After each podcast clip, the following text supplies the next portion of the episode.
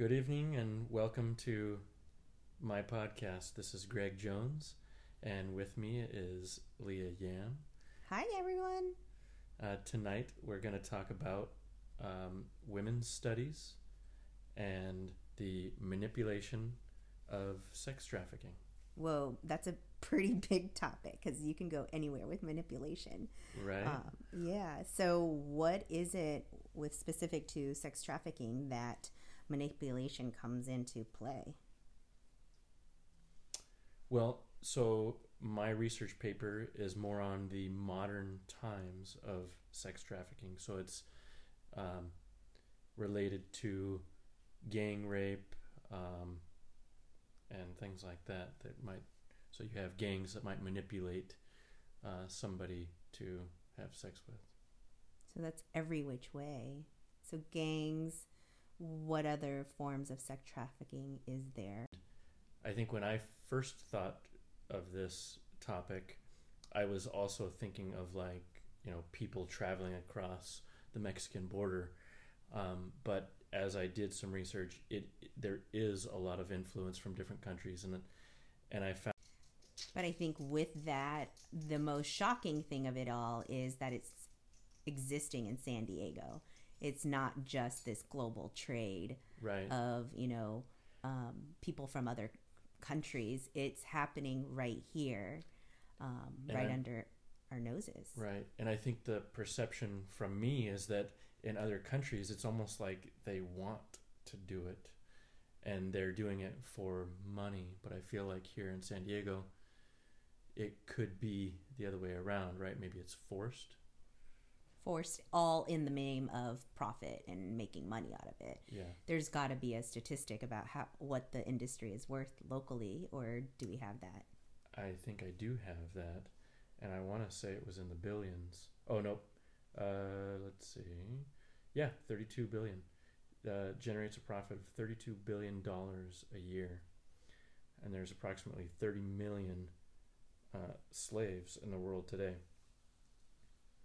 It's the third largest international crime industry. That's insane. Yeah. I'm looking at the Joan Kroc School of Peace Studies, UCSD, and their industry estimates $810 million of human trafficking, and that the FBI lists San Diego as one of the 13 worst regions for it. Wow. That's top 20. That's crazy. That is crazy. And it impacts as many as 8,000 victims each year.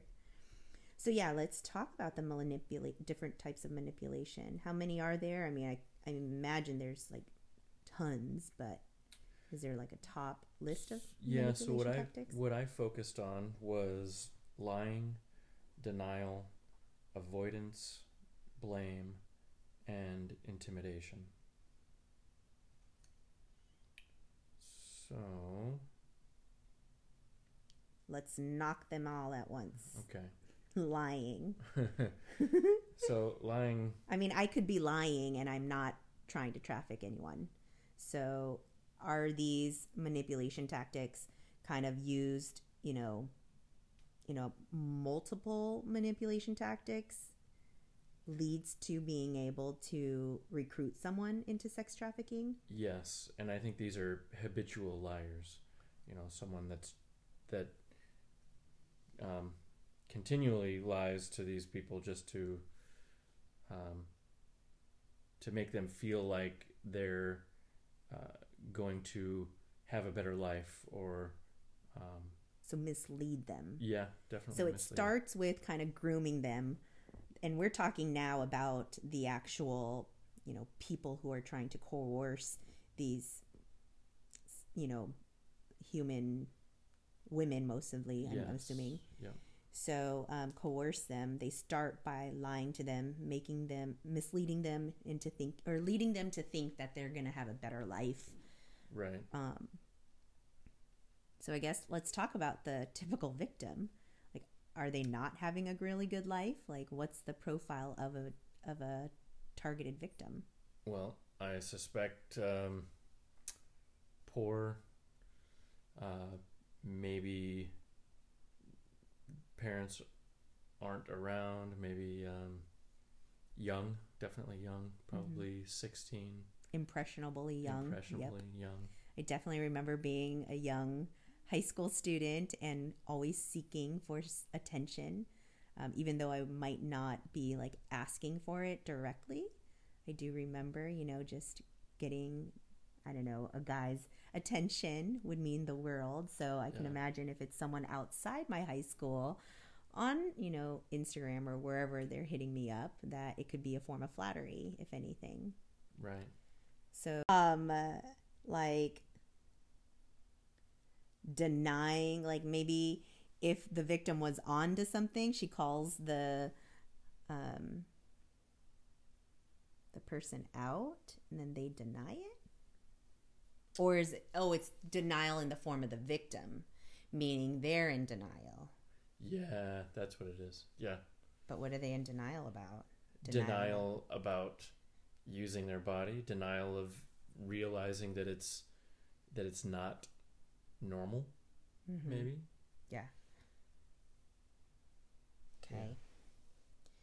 I mean, we can go philosophically into a deep rabbit hole talking about, you know, normalcy and where these girls are feeling, you know, why they feel the need to escape their life and what normal is to them. Right. And what's normal to us isn't necessarily normal to somebody that's living in the Philippines. Right. And unnoticeable when a manipulator shifts the subject. So it may be camouflaged with boasting or compliments or remarks you want to hear.